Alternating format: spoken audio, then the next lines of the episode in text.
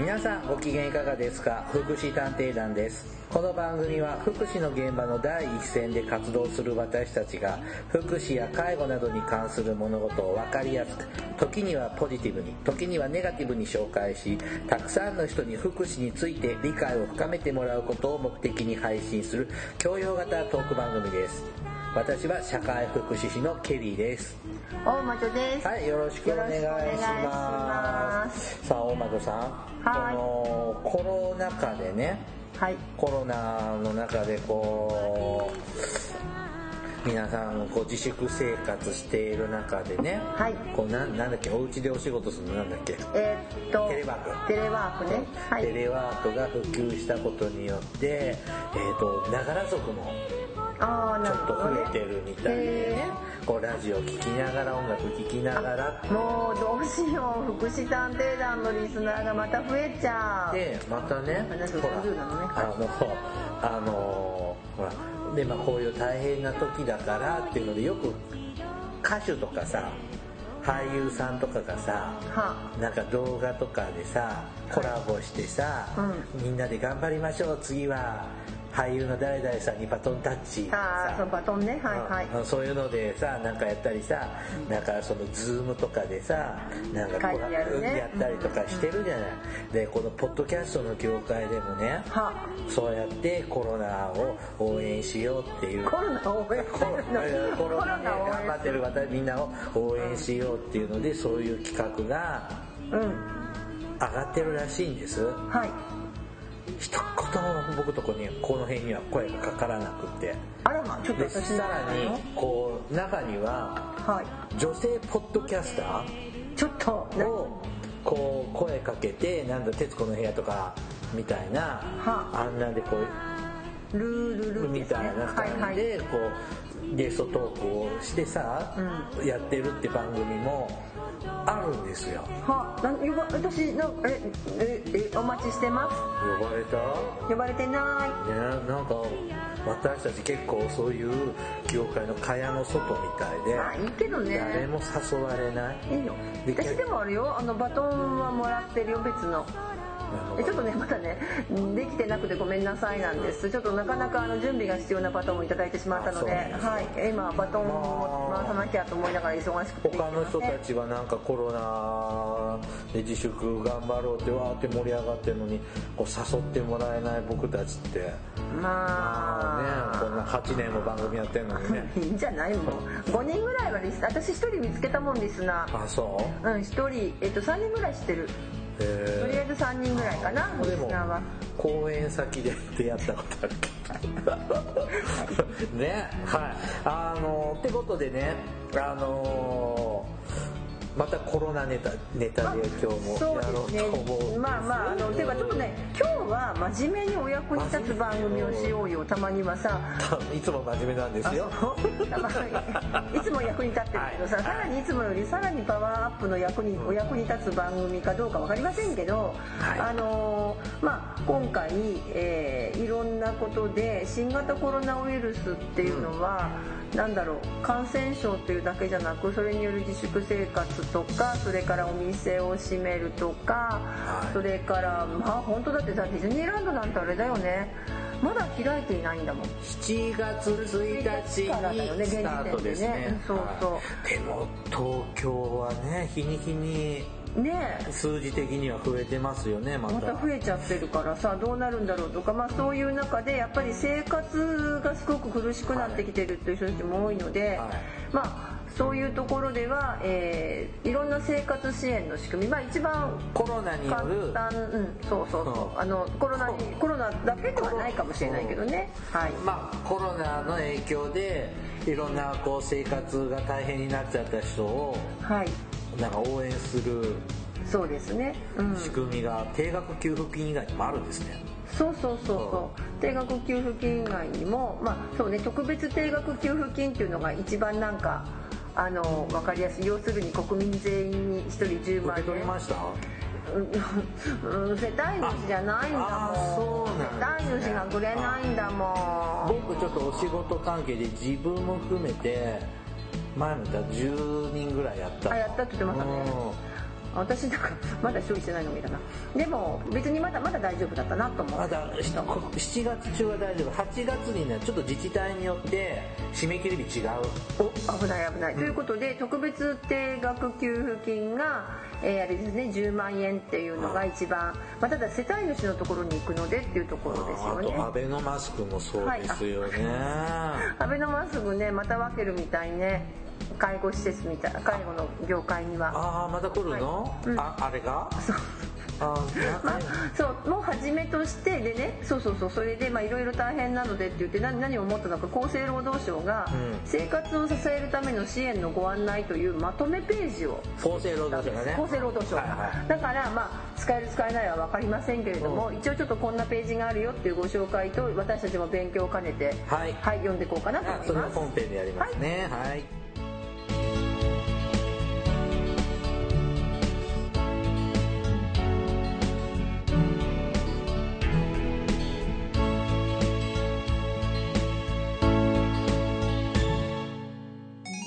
祉探偵団。福祉探偵団第225回ですね、はい、生活を支えるための支援のご案内が厚労省のホームページに載ってるのね。はい、厚生労働省の、まあ、厚生労働省は新型コロナ対策の、うん、あの新型コロナウイルス感染症についてのページを作っていて、そこの、えー、厚生労働省のトップページからすぐ行けるの？あトップページからすぐ行けるかどうかごめんなさい。もうあの検索かけちゃったのでちょっと今わからないけど、じゃあ大前さんなどうやってやってみようか、はい、えっ、ー、とホームに戻ればいいでしょ？これ厚生労働省のトップページね。うんトップページ。あもうもう行きますね。すぐに一番上に新型コロナウイルス感染症についてこちらをご覧ください。はい、でで新型コロナウイルス感染症についてっていうページに飛んででその中にちょっとこういっぱいちょっとねこれ字細かすぎるかなと思うけどあのこういう記事がありますよ、はい、こういう記事がありますよっていう一覧のがあってその中に生活を支えるための支援のご案内。えー、どこにあるの？え？はい上からまあ今の段階でだけどね、はい、新しいものがどんどん上になっていくの。ちょっとここは見にくい感じはするね。生活を支えるための支援のご案内を掲載しました。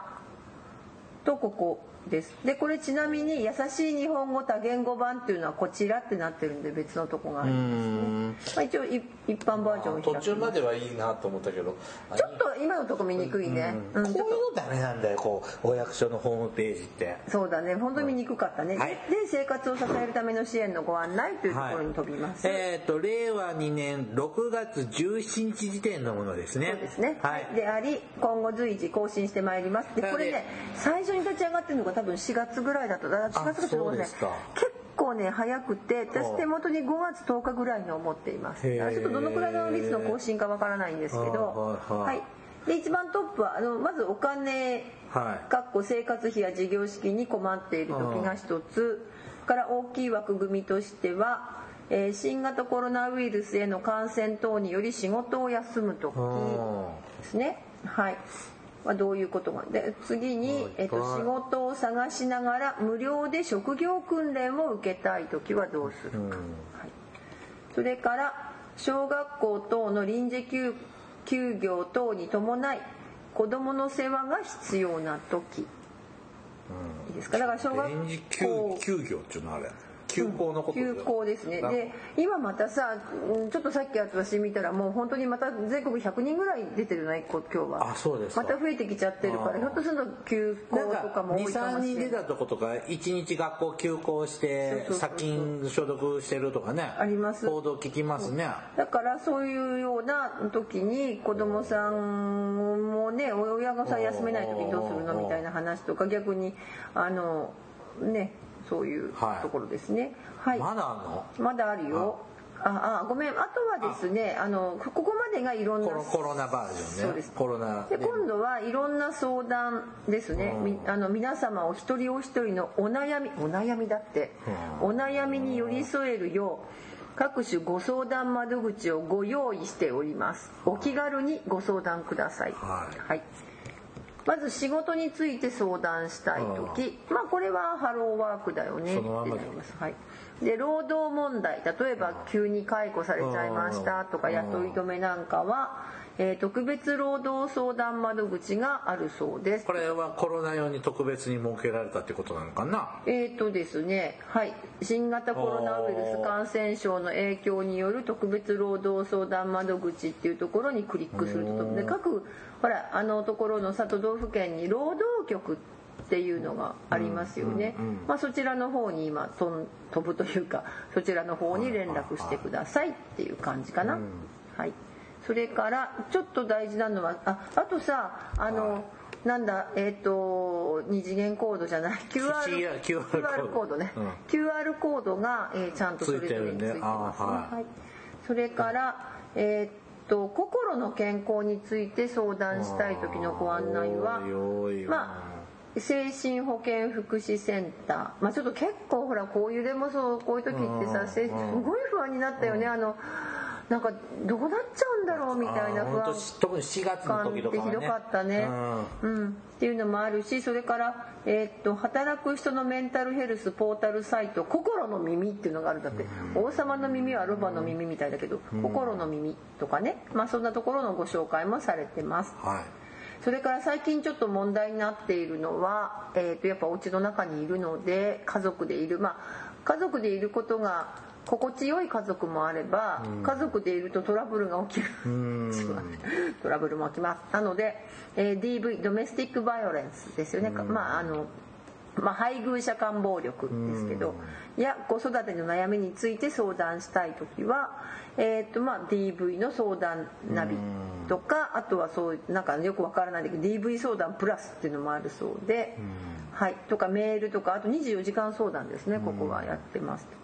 それからあと児童相談所ですね、児童相談所の虐待対応ダイヤルは「いち早く」ですね、189番もあるよと、そしてあともう一つ生きづらさを感じるなどのまあいろいろねその他いろいろお悩み事について相談したい時はまああの寄り添いホットラインうんうんなんかがあるよ等になってるからまあいろいろ電話相談寄り添いホットラインってあれだよね、震震災の被災者支援の。もともとはね、うん。スタートはそうでしたね。はいそれからあともう一つは SNS 等による相談で LINE とか Twitter とか Facebook などの SNS や電話を通じてって書いてある。これどこって書いてないんだけどなんだろう。まあいろいろまあ、いっぱいあるよって言っていろんな団体をそうですね。支援サイトの、まあ、まあまたどっかに飛ぶんですけど、っていうような感じで、えーそういうなんだろう。これ印刷するとねちょうどねあの A4 版のこうになって出てくるように作ってあるんですけどだからあ4ページ分、えーうんそうですね。全部で31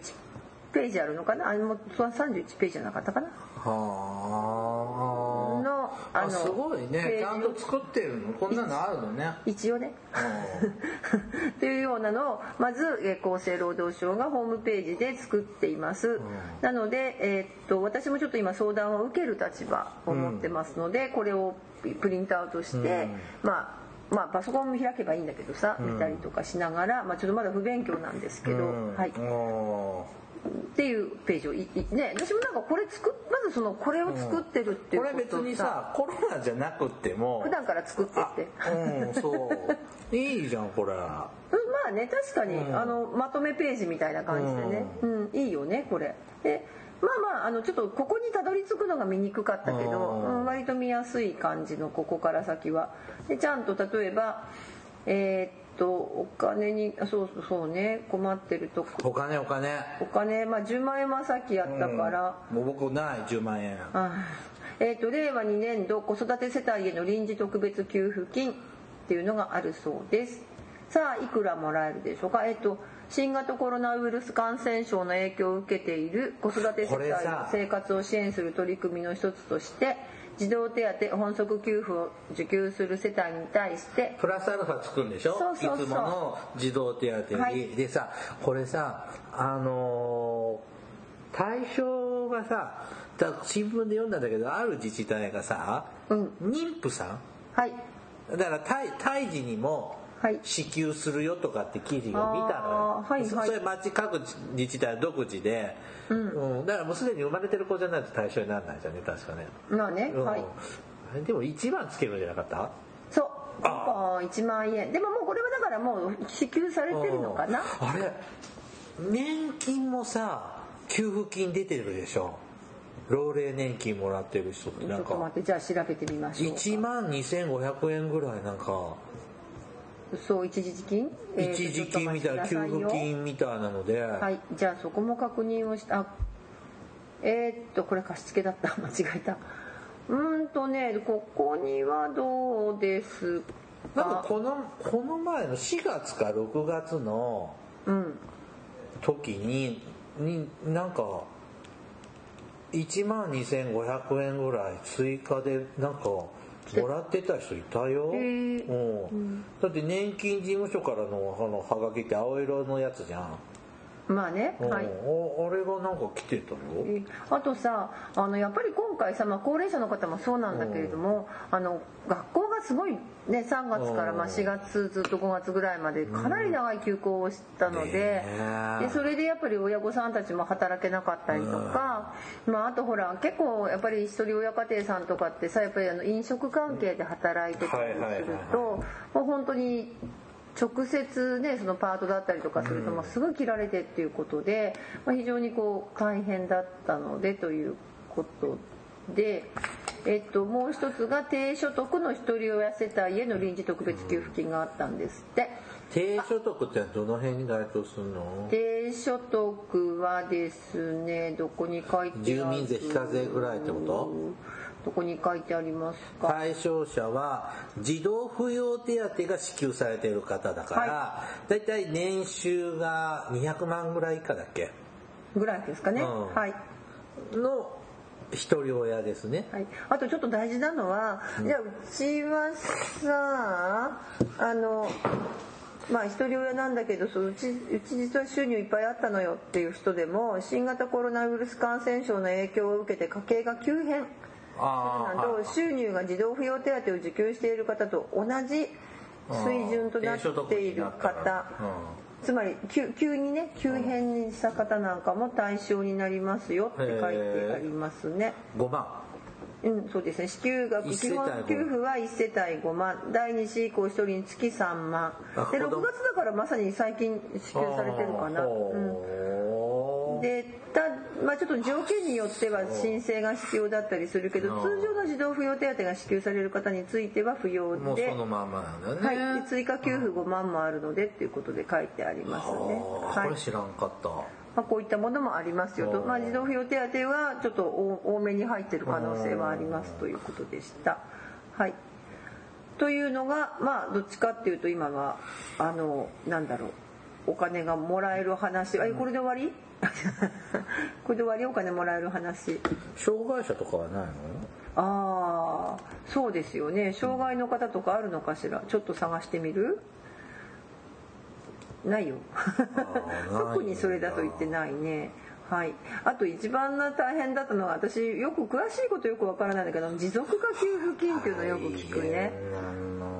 ねあの新型これはどちらかというと事業の継続をってことですよね。その本当に飲食もそうだしそれから他にもいっぱいあるよね。影響を受けタクシー会社なんかでもそうでしょうし、まあ、特に大きな影響を受ける事業者に対して事業の継続を下支えし。これってさ何月からね。何,、はい。何月までのある月が1回でも半額以下だったら50%以下だったらでしょ、うん。でさあのなんていうの安定して仕事もらってるとこもあれさ、はい。なんかほら4月は暇だけどいつも夏は忙しくてでアンバランスなこうもともとねありでますね。人もいるが、はい。そうそうするとなんか保証してもらいにくい？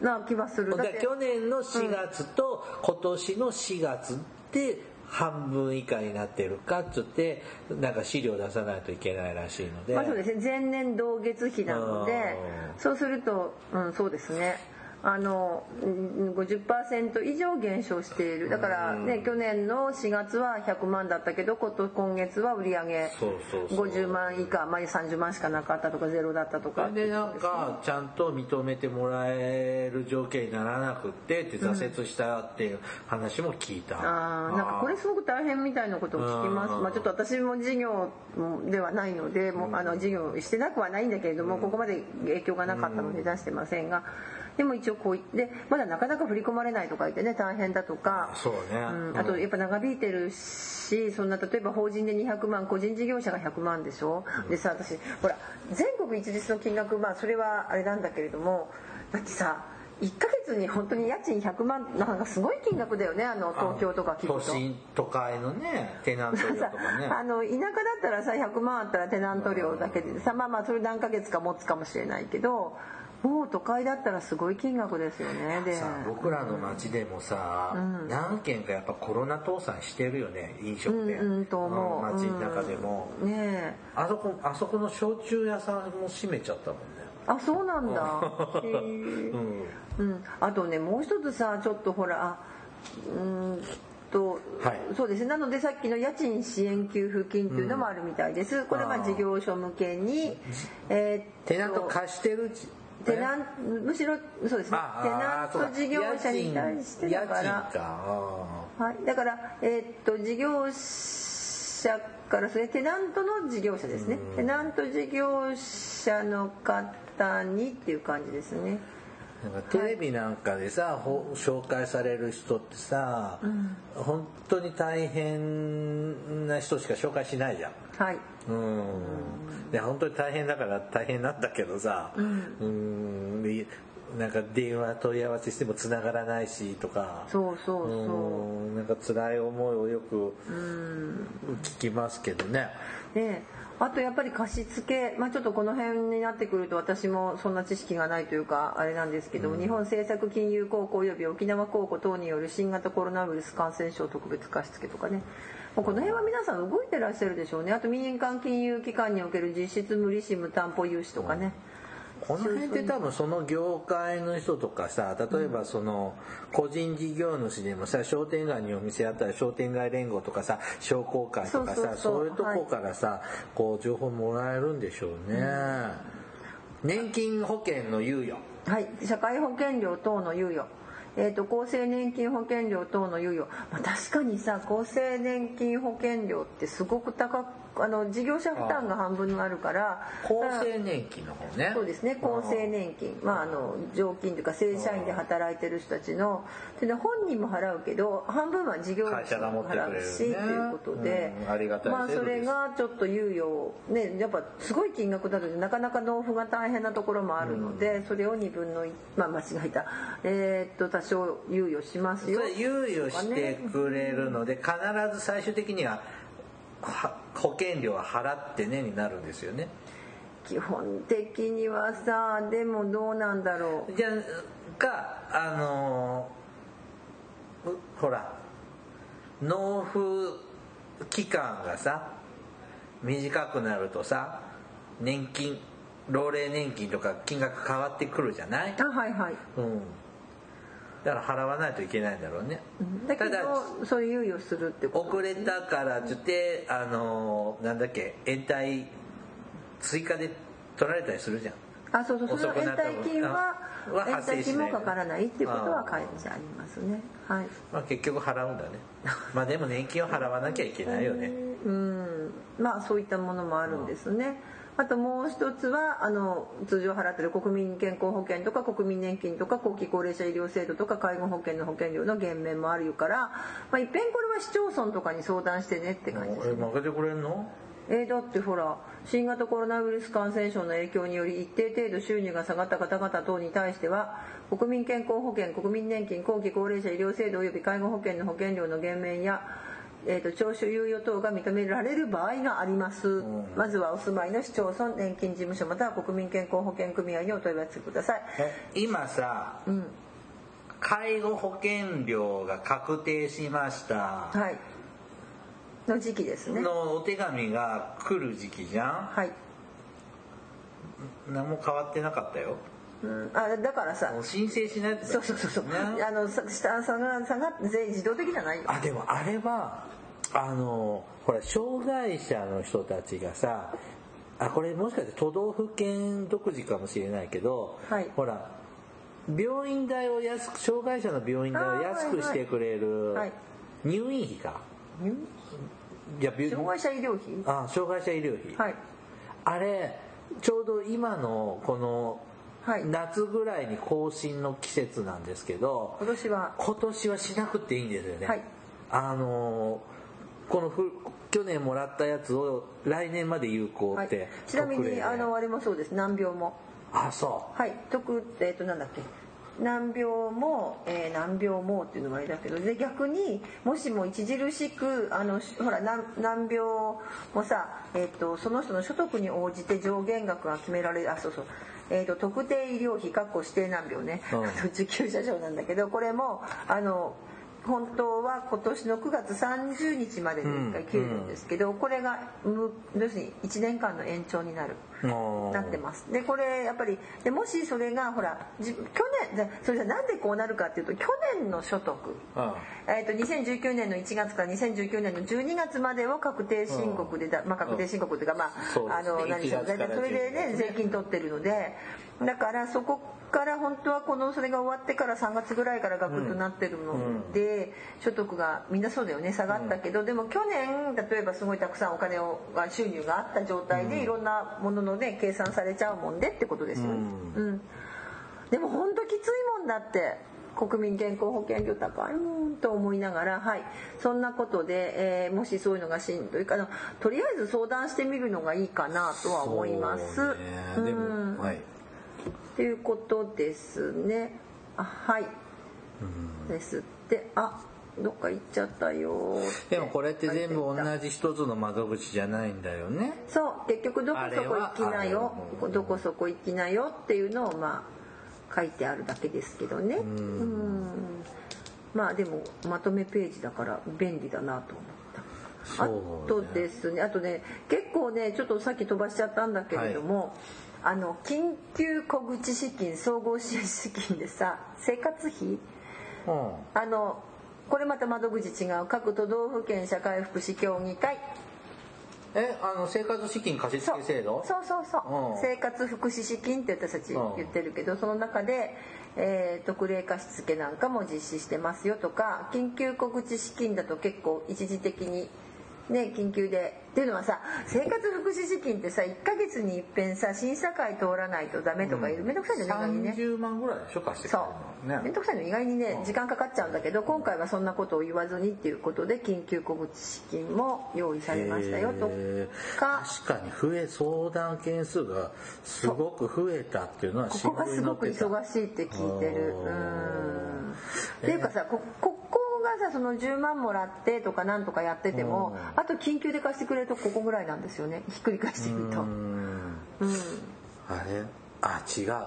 この生活福祉資金貸付制度でもそうだけど、今生活保護の相談も、多い。すごいとか200%とかまあで,、昨年と比べるとっていう状態で、はい。でもうその対応が追いつかないので、派遣社員で相談員、うん。ケースワーカー今取って対応してるとこもあるって、福祉資金貸付この福祉資金の貸付のやつが政保かちょっと忘れちゃったけどまあ、そうね。うんうん対応してるっていうからおお偉いじゃんって思った。でもすごい大変だって言ってた。ほらあのその前にさえっとあ出てこない。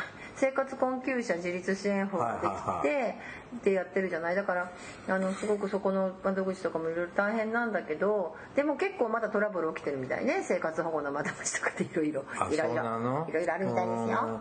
うん。でもさ、はい。結局なんとか綱渡りで、状態でこう生活保護を受けなく受けさせてもらえなかったのか、うん、受けなまあ、自主的に受けなかったかそういう自由でもあるけどうんそこがなんとなく見て見ぬふりできたところが、うん、このコロナで本当に SOS を出してきたっていうのもあるでしょうね、ね、はい、うん、あとさもう一つ細かいとこだけど電気とかガスとか電話料金とか NHK の受信料等の支払い猶予とか負けてくれない。まあいろいろ ありますね。はい、うん、まあまああのそこはちょっとそれぞれでまたいろいろ違うみたいなんですけど。だから、ね、腹立つんだよね。NHK のねなんかねひどいんだよ。あの何回電話しても繋がらなくってそのうちコロナの緊急事態宣言かかったらさあの今結構電話回線っていうかほらあのコールセンター縮小しちゃってさ NHK 私全然コロナと関係ないやつで解約しなきゃいけないの1本あるんだけど今何回かけても繋がらない状況になってますなんでさっきネットでやるって書いてあったからまたネットでやるんだけどひどいぞと思いながら。あとなんか水道とか下水道とかも少し基本料金を、まあ、なんだっけな無料にするとか何ヶ月間そう。そういうのもあるみたいです。たださ それって別にさ国なんだろう。その後大丈夫っていう気がする、その後税金払わないとダメだよねなんて思うけどさ、ね、なんかこんだけさ本当に何兆円もかけてさしてくれてるじゃん、うん、はい結局これって後で税金で返す私たちまた払うんだよね。まあそういうこと、うん、だからそんな気がする。あと、うん、あと大事なのはやっぱり本当にあの家賃を払えなくなっちゃったあの家賃って大変だね。お店の家賃だけじゃなくだけじゃなくってお家の住所ねアパートとかにね、ああそう。で家賃ってさやっぱり払わないとさ追い出されちゃうじゃない、だから。大家さんだって商売だもんね。そうそうそうそう。だからすごくそこに関しても今住宅確保給付金新型コロナウイルス感染症の感染拡大等の状況を踏まえ休業等に伴う収入減少により離職や廃業に至っていないけれどもこうした状況と同程度の状況に至り住居を失う恐れが生じている方々に対しても一定期間家賃相当額を支給できるよう拡充します。だそうです。あ今までは離職とか廃業後2年以内のものだったけど今度は給料等を得る機会が当該。まあなんかこの文章硬いですね。当該個人の席に帰すべき理由。なんだそれ。当該個人の都合によらないで減少し離職や廃業と同程度の状況にあるもの。だそうです原則3ヶ月。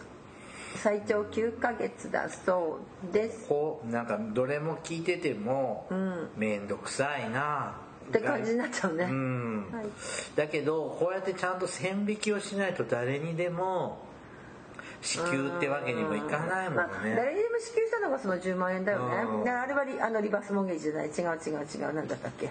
あのほら昔特集したじゃない？私たち専門、あのベーシックインカムね。ベーシックインカムのさ、ちょっと発想、発想はちょっと近かったんだけどはい。だからまああのそんなことでございます。あとやっと出てきました。なんだか一番最後のとこにね、ね、最後の砦で生活まあそれ最後の砦。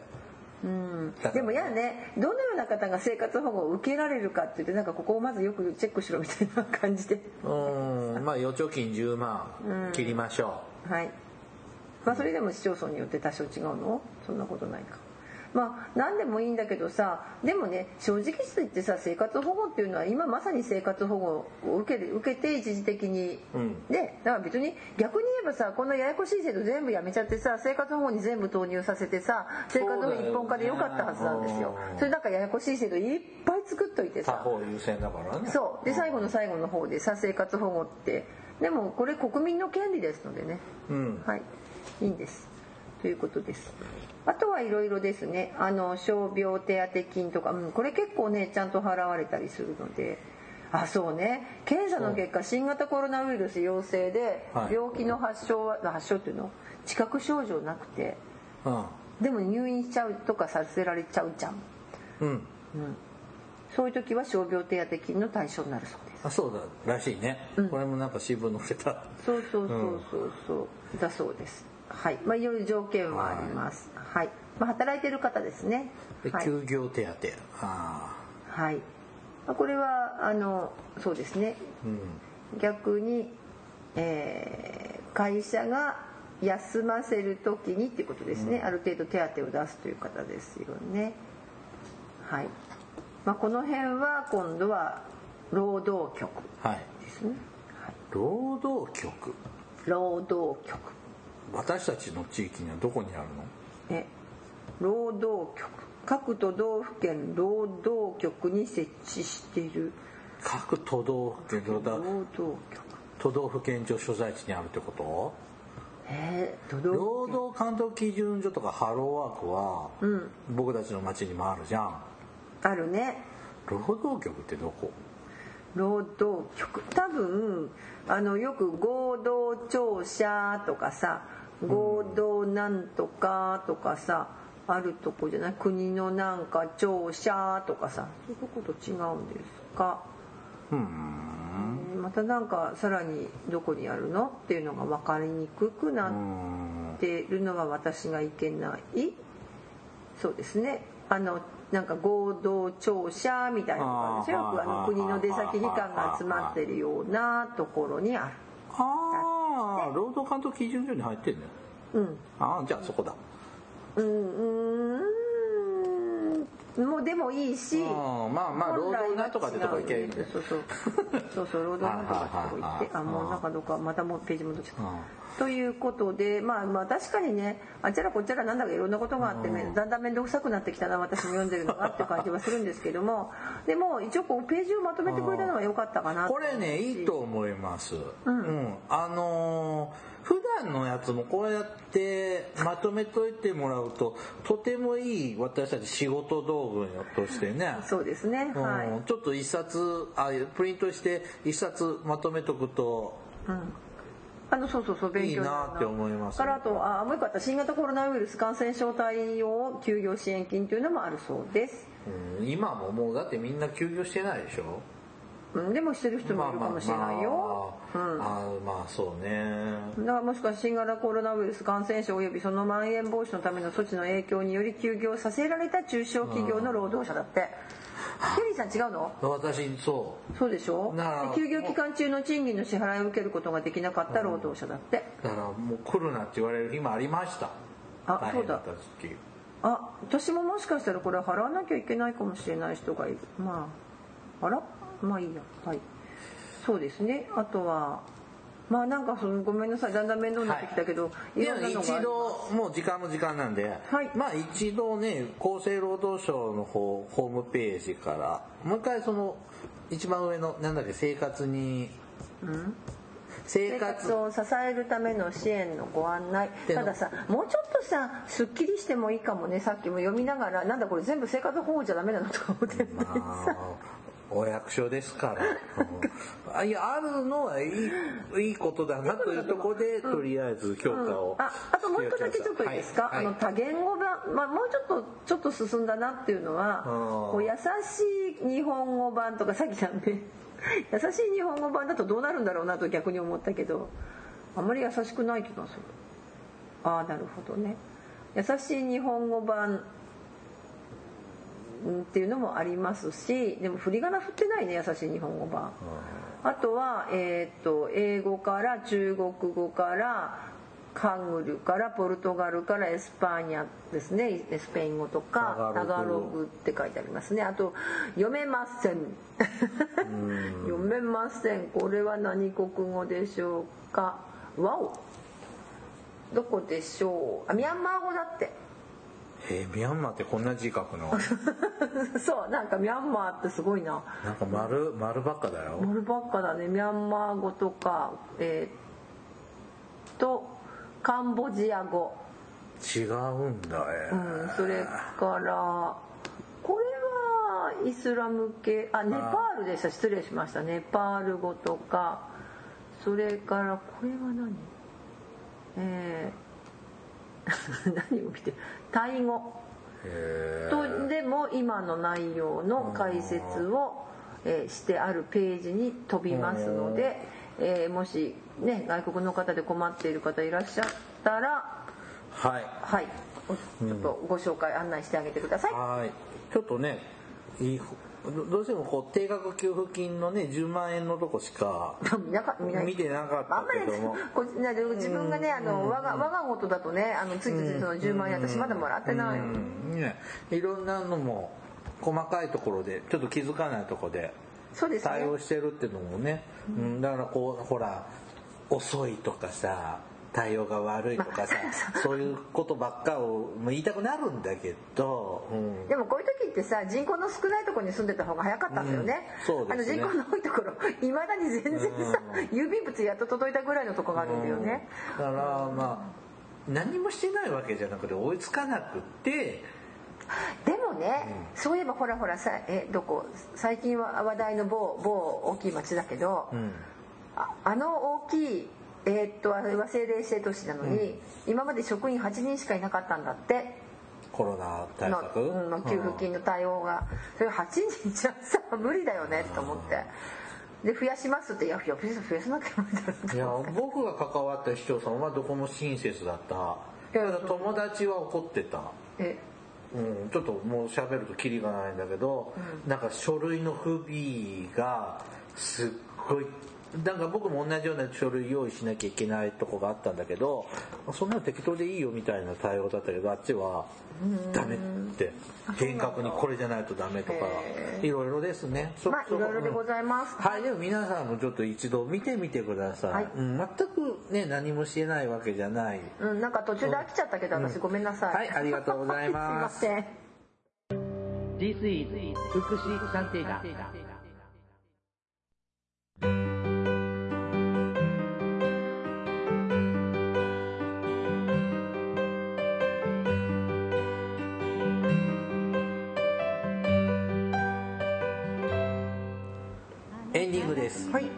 あのこのコロナのこのパニックでちょっと個人的にこの自粛の時にねちょっと資料を買ってちょっと勉強してたところなんですよ、おはい。で別にコロナウイルスじゃなくてスペイン風邪。ああ、はい100はい年ちょうどはい。100年前ね。スペイン風邪であのー日本も大変、はい。3年間大変だったんです。ですね。うん、で3 4 0万人の方がすごいなくな亡くったんでしょ？なってるんですけど、うんうんうん。ででもねでそのそれをね内務省当時厚生省厚生労働省ってなかった。で当時はそれが内務省、まあ、今でいう総務省のはい。一機関ぐらい、それが将来的には独立してうん。厚生省になってくるんだけども、あのが大正えじゃあ1920年大正何年になるね10年ぐらいかな、うにあのー報告書まとめてあるんですよへこえ。の大正の8 789だからともかくあの、はいパンデミックだった3年間のうん。こう記録全部まとめてある報告書っていうのが今記録はまとめなきゃダメよね近所も。はい、でほんでほーって思ったんですけどで僕たち住んでる町にはさ、うん、市役所から4月にコロナ感染に気をつけましょうそのためにはっつって手を洗いましょうねみたいな。赤い紙来なかった、まあ、赤だったかなんか忘れたけどあのサーモンピンクのそうそう。ああそれね赤。それね見開きで A3 になるやつ。ああいうのがねその100年前も配布されてるんですよ、うん、でき今もさこう街中にさその手の消毒とか手洗いについてみたいなさ絵付きのさポスターパンフレットみたいなの貼っつけてあるじゃんなんかいろんな店に。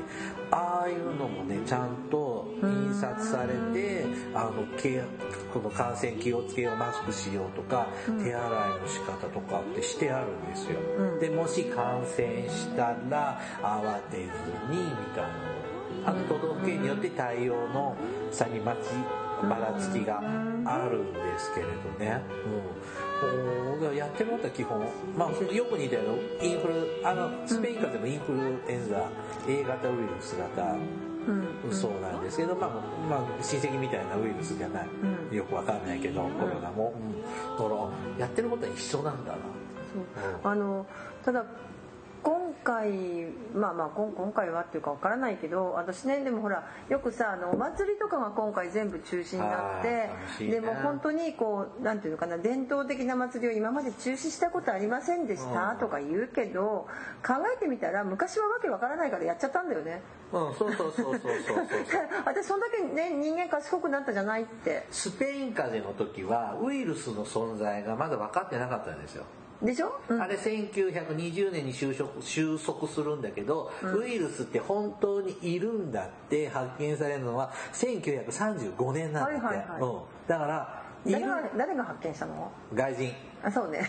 誰だっけはい。であのでもそれからそれより以前からも、うん。なんかそういうやつがいると思うレベルっていう論文とかは出てるんだけど、ほらいた人っていうのは1935年でスペイン風邪の時はまだ分かんなかった。なるほどね。だから、えー、とそういう意味ではなんていうのかなににあのちょっと進歩したんわかりやすいから、うん。でね。ちなみにスペイン風邪は、やっぱ集団免疫ができて自然と収束してったんだって。なるほどね。はい。うん。だから今でもやっぱその言葉も出てきますよね。そう集団免疫っていうのは、うん、出てくる。はい、うん、そうですね。だからそれもでもそれを獲得するまでにまだまだ日本あの日本はだって結局何パー 0. 何パーセントだっけ？0.1%だったっけ？今回だったからっていうので。ワクチンが早の方が先か集団免疫でみんなが慣れた体になるか、ううんん。どっちが先かな。だけど数年かかりますわね。ん。そうですね、まあでも、まあ、例えばまあ3年で収束したと言われるんであればこの1年目が今起こってるわけだから、まああと2年我慢する。この夏とマスクの生活つらい。うーんでもまたでもまた増えてますよ今日。増えてるよだねってさどう考えたってさごめんなさい増えると思います、だって結構みんなねごめんなさい手洗ってませんし消毒はしてる人たちは見るけど。お店入るとさあ消毒もさだんだんさお店も雑になってきてるよね。うんあとね傑作傑作っていうかあのこの前、まあ、やっとと東京でなんかほら、うあの握手会がななんだったあのほらアイドルの。うん。まあ、コンサートはこうフィルム貼ってやるんだけど、はいはいはい。その後なんかね握手会やりますって言って可愛らしいレースの手袋みたいのをはめて、うん。まあ、ビニールで握手するんですよこう。でもねあれってさ握手したら1回ずつ消毒しないと次の人にダメだよね自分には映らないよ、まあ、アイドルには映らないけど、その横のさ感染するっていう考え方がないからそのまま同じ手袋でずっと握手してるのだからそのレベルなの感染の対策ってわかるだからそれは映るわ。あうん、だからわあのずっとほら今スーパーなんか行っても青いビニール手袋でやってるけど、あれはディスポーザブルで一人ずつ変えなきゃいけないはずなのに捨てないじゃない？あのねサラダバーのあるお店この間行ったんですよ。あ今あれでしょ？あのあんまでり手袋白なんだけど一回使ったのを何回も使うの自分でだから食べる時そんな邪魔だから外すじゃん、うん。でまたおかわりしに行こうって言ってこの手袋をまたつけて行くじゃん、大丈夫なのかなって。あの感覚は一回外した手袋っていうのはもう二度とダメでしょ？であのっていうののためのディスポーザブルなので逆にそれだったら一回ずつ手洗った方がいいんだよね。ちゃんと手洗う消毒した方がいいのであのずーっと手ぶビニール手袋っていうかそのねゴム手袋みたいなのしてれば安全みたいな発想もおかしいし。ちょっとって思ったしね。でねその、ほらバイキング専門のお店ってあるじゃん。ありました。潰れてた？潰れちゃった。ああそうあの街道のとこ。あそこ好きだったんだけどな。そうあそこ潰れちゃった。まああれそれでせせいかどうか知らないけど。まああんまりお客さん入ってなかった。個人的には好きだった。んあそうなの？一回一回見に行かないうちにななくなっちゃった。まだね県庁所在地の方にはあるんだけど。ああそうかもしれない、うん。あらーっと。でも正直これちょっと淘汰されてしまう部分はどうしても出てくる出てくるでしょうね。うんそのでもねあのスーパーのあのビュッフェやってるお店はもう始まってたしああらーとかうーんでもそういうとこ行きたいし。あそうね。はいまああのビアガーデンはも始まってますのででもさビアガーデンはいいよね。屋外でさ割と風通しもいいとこでやるからさ。あそこもほら焼肉バイキングみたいな感じでやるから大丈夫なのかな。でも焼くからウイルスも焼き死ぬのかなとか。私はちょっとこの前さすごい巨大あの巨大焼肉バイキング店に一回行ってしまったのですあるんです。この辺ちょっとちょっとここから離れてるんですけど巨大焼肉バイキング1回で何百人も入るようなとこなんだけど逆にあのそこ精肉店がやってるのですごいあの衛生管理が厳しかった。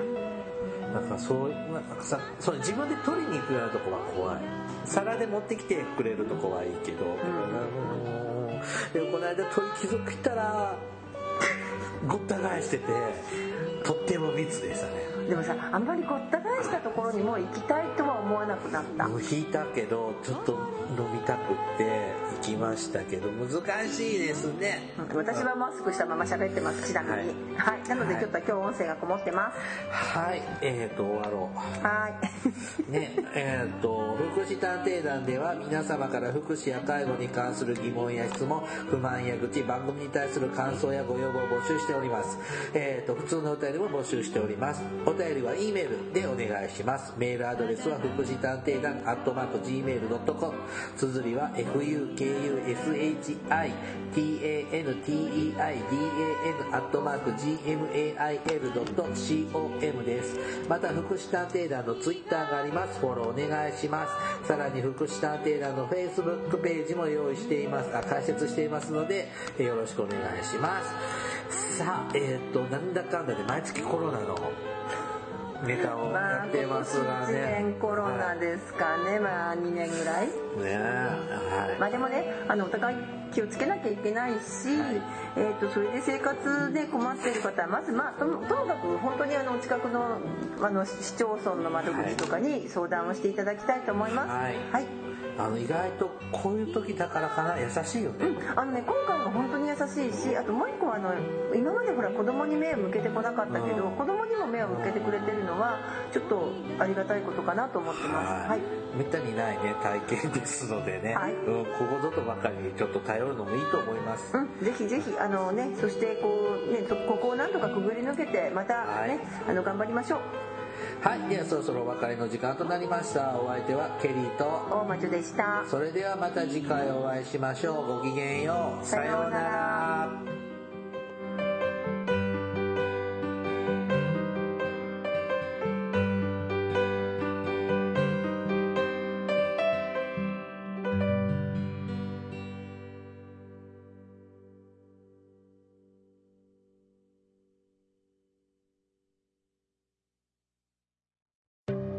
This is Fukushi Tantedan. Hi everybody, how are you doing? This program is educational type talk show distributed for the purpose that we who work in the front of welfare, introducing about welfare things and care, etc. This program sometimes for negativity and sometimes for positivity, also intelligibly for getting deeper understanding about welfare for many people. 福祉探偵団聞いてね。